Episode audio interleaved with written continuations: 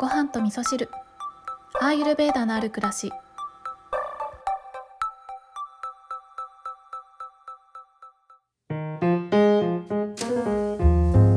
こんにちは。土井京子です、えー、今日はですねお便りをいただいておりますのでまずそちらをご紹介したいと思います。ごはみそネーム小さいママさん。小さいママさんありがとうございます。京子さんこんにちは。はじめましてここ2週間前くらいにこのポッドキャストを発見して時間のある時に声に癒されながら聞かせていただいております。使命とは別のメッセージになってしまうのですが最近胃腸炎にかかりましてムカムカとお腹のゆるさに悩んでおります。食べたくないけれど食べないと体力が落ちてしまうなと思っています。京子さんが胃腸に優しく食べやすい食べ物や胃腸に優しい過ごし方があれば教えていただきたいです。というメッセージいただきました、えー、2週間くらい前にねポッドキャストを聞き始めてくださったということで、えー、ようこそいらっしゃいました。聞いてくださってありがとうございます。で胃腸炎ですね。胃腸炎つらいですよね。うん、私もねもともとあのピッタっていうね火のエネルギーが高い方なのであそうそうアーユルベーダではね胃腸炎っていうのはこのピッタっていうね火のエネルギー消化の力とあの消化の火っていうねアグニっていうものとすごく関わりの深いピッタ火のエネルギーっていうのがね関わりが、えー、あるのでと火のエネルギーが高まりすぎてしまったりすると、えー、胃腸炎になりやすいという考え方ができるので私自身ももともと火のエネルギーが高いから気をつけないと胃酸が出過ぎてしまってムカムカしちゃったりとか、えー、胃腸炎まではいかないけれどもちょっとお腹痛いなとかねそういったことがあったりするんですよ。なのでね小さいママさん早く治るといいですね。で食べたくないけど食べないと体力が落ちちゃうっていうのすごいわかりますあそもそもねこの胃腸炎の状態っていうのは食べたものをちゃんと消化する前にもうさっさと外に出してしまうっていうあの早い動きになってるのでねなんかこうわんこそばみたいな感じでねもうさっささっさと外に出してっちゃうみたいな感じなのでただでさえね栄養吸収がきちんとできていないような状態になっていると思うのでなんかね食べれるもので栄養をきちんととっていきたいですよね。で胃腸に優しく食べやすい食べ物で、えー、私のおすすめとしてはやっぱりねおかゆですね。アイルベーダでもおかゆはこういった何かね、不調があった時にちょっとリセットするのにとてもいい食べ物としておすすめされているので、おかゆはすごいおすすめしたいんですけれども、なんかおかゆってね、あの、すごく、うん、シンプルすぎちゃって好き嫌いもあると思うんですよね。なので、えー、小さいママさんが食べやすいおかゆとか、えー、お雑炊とかねちょっとアレンジしたらねあのリゾットみたいなものもいいと思うし要はですねあのちょっとふやけてるような状態のものの方が消化しやすい状態になるので結果的にね胃腸がそんなに働かなくても、えー、もう途中まで消化してる消化してるような状態って言ったらちょっとおかしいかな。消化しやすいようにある程度分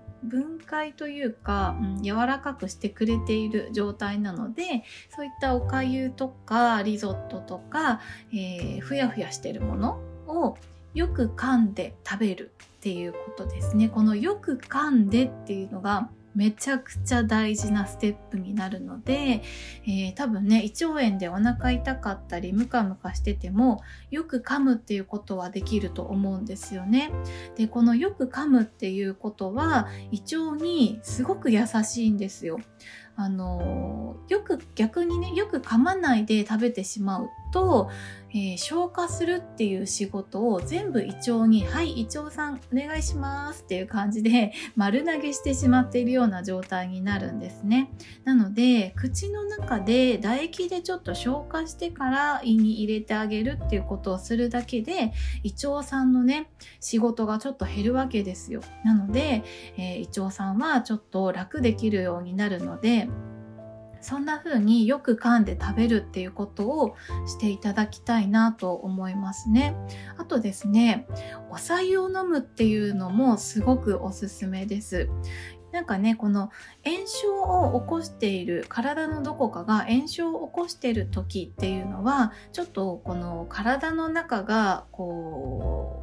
ギュッと凝縮されてしまっているような状態濃いような状態になっているので少しね薄めてあげるってことをしてあげてほしいんですね。でそれで言うと、えー、いろんなね味付けの濃いものとかはちょっと控えめにして、えー、シンプルなお左右で体のバランスをねちょっと薄味にしてあげる。体を薄味にしてあげるっていうのはちょっと表現が微妙かな、まあ、ちょっと薄めてあげるような感じですね、まあ、そんな風にお左右を時々飲んであげるっていうことをねしてあげるだけで、えー、それもまたね胃腸に優しいことになってくるのでそんなこともね取り入れていただけたらなと思います。で最後にね胃腸に優しい過ごし方なんですけれども、えー、そうですね胃腸に優しい過ごし方イコール、まあ、胃腸だけじゃないと思うんですよね。結構、あのー、メンタルの部分って胃腸に出やすいと思うので、えー、優しい過ごし方ですね。優しい気持ちになれるような過ごし方をするっていうのがいいと思うんですね。でそれはどんな風にしていくのがおすすめかっていうのは、えー、自分以外のものに対して優しく接するっていうことがねすごくおすすめですね。なんかこうね自分がやってることって自分に返ってくるなってすごく思うんですよ。例えばちょっとしたことでいいと思うんですね。えー、お茶湯を飲む時に湯飲みを優しくとっても大切な湯飲みのように優しく持ち上げるとかね、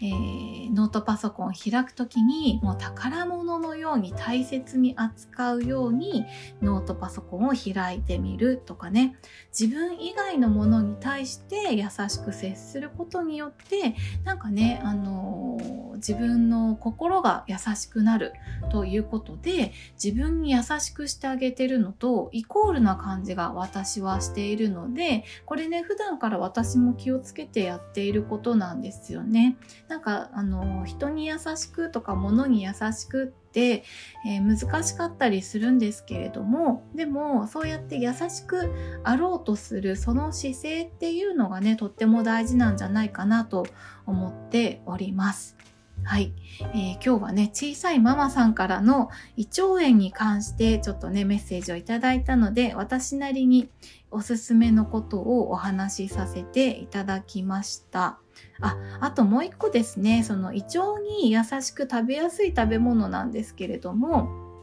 あの、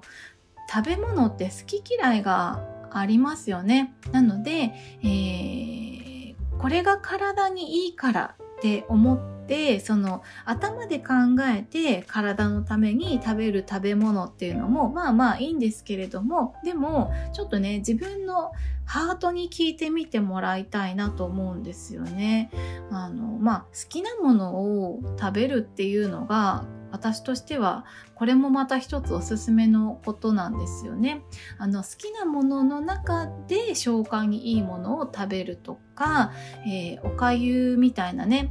えー、消化しやすいものを好きなものにちょっと寄せるとかねそういう感じで自分がそれを好きって思えることってすごくね消化にえー、関わってくることだと思うので、えー、小さいママさんの好きなもので、えー、消化にいいものっていうのをちょうどいいところでね落としどころを見つけていただいて取り入れていただければなと思います。えー、小さいママさんメッセージありがとうございました。えー、これからもね、ぜひ聞いていただけると嬉しいです。はい、えー、今日はね、もう一個、もう一つお便りを紹介したいと思います。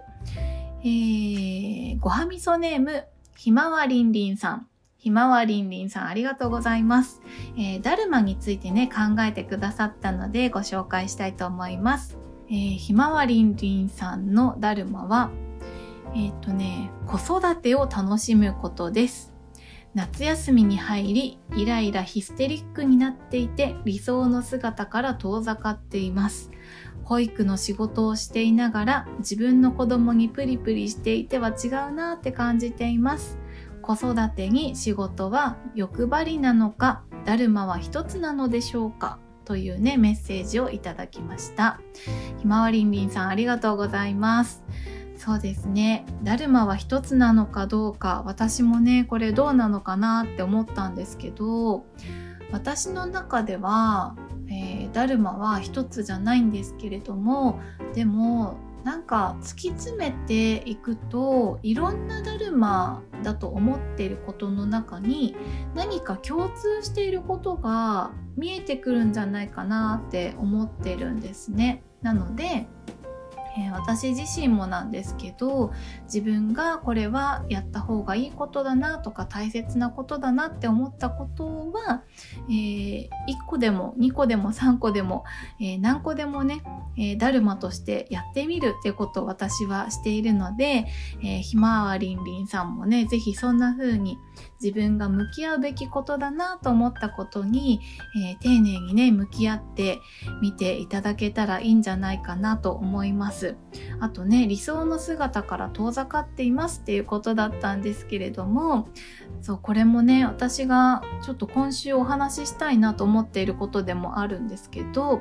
理想の姿ってねなかなか難しいと思うんですけれども理想の姿になること理想の姿になっていることよりもその理想の姿になろうとすることちょっとでもそこに近づこうとするっていうそのことの方が私は大切なような気がしているのでね、えー、なかなかねこう思い通りにいかなくてイライラしてしまうことってあると思うんですけれどもそれでもね、えー、理想の姿をちょっとでも、えー、実現できるように何かできることを一つでもやってみるっていうことをしたら、えー、自分を褒めてあげるっていうことをねひまわりんりんさんしていただけたらなというふうにメッセージを読んでいて思いました、えー、ひまわりんりんさんメッセージありがとうございます。はい。ということで今日はですね、小さいママさんとひまわりんりんさんからのお便りをご紹介させていただきました。今日も聞いていただきましてありがとうございます。